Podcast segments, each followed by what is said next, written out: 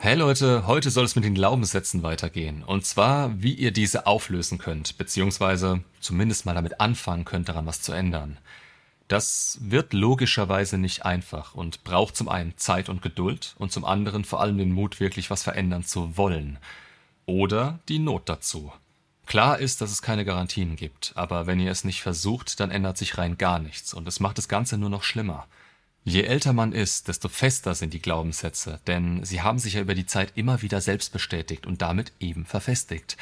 Darum braucht es auch so lange, um sie zu verändern und macht es umso wichtiger, damit man nicht länger von den negativen Denkmustern gefangen gehalten wird.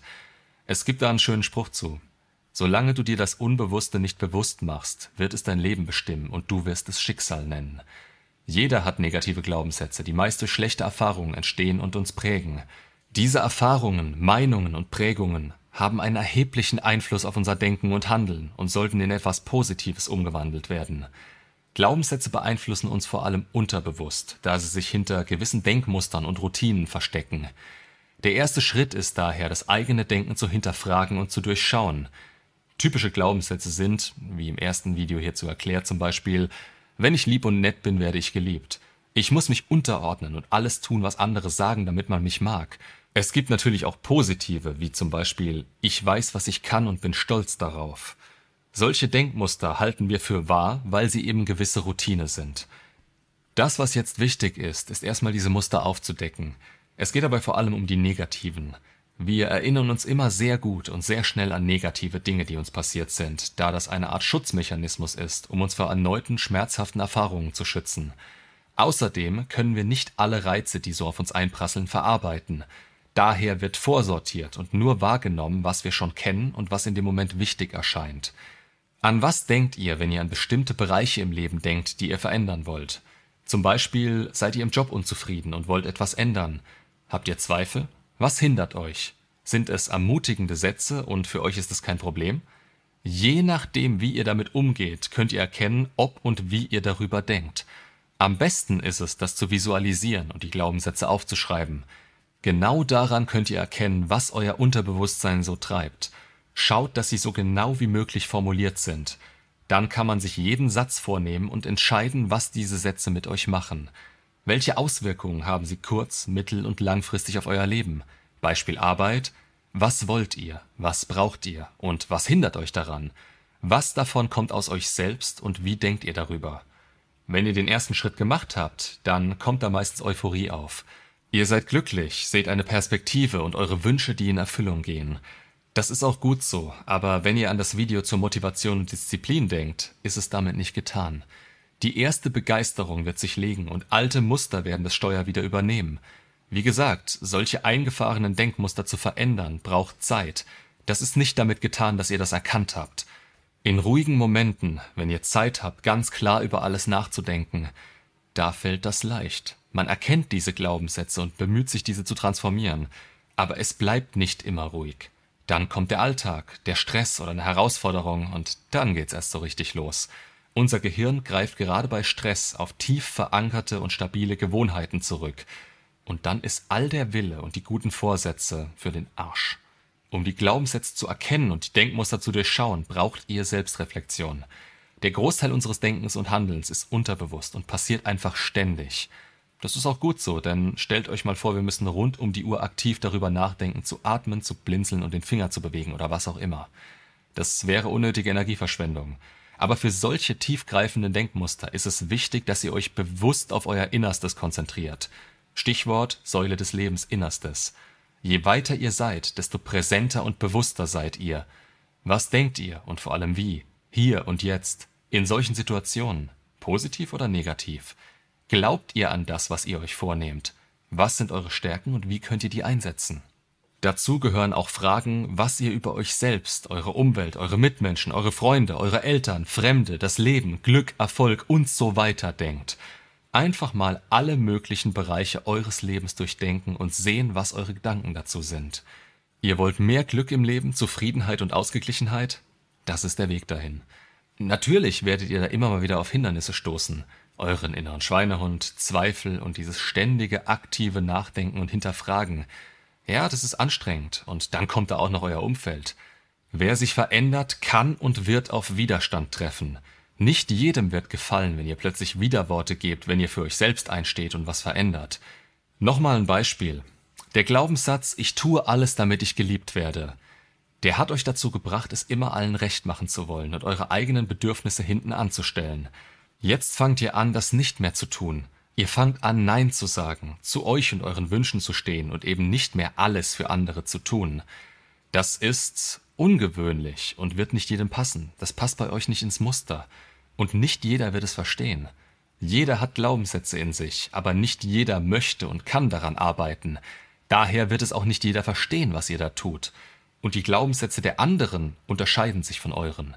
Das ist der Hauptunterschied und das Individuelle, was wir den Menschen gerne zusprechen. So groß ist der Unterschied insgesamt nicht. Hätten die anderen dieselben Erfahrungen gemacht, wären sie vermutlich zu 98 Prozent wie ihr. Aber das ist nicht der Fall. Geht nicht davon aus, dass eure Entwicklung nur positiv aufgenommen wird. Sie steht oft im Widerspruch zu den Leuten, die euch schon ewig kennen. Das ist aber auch nicht wichtig.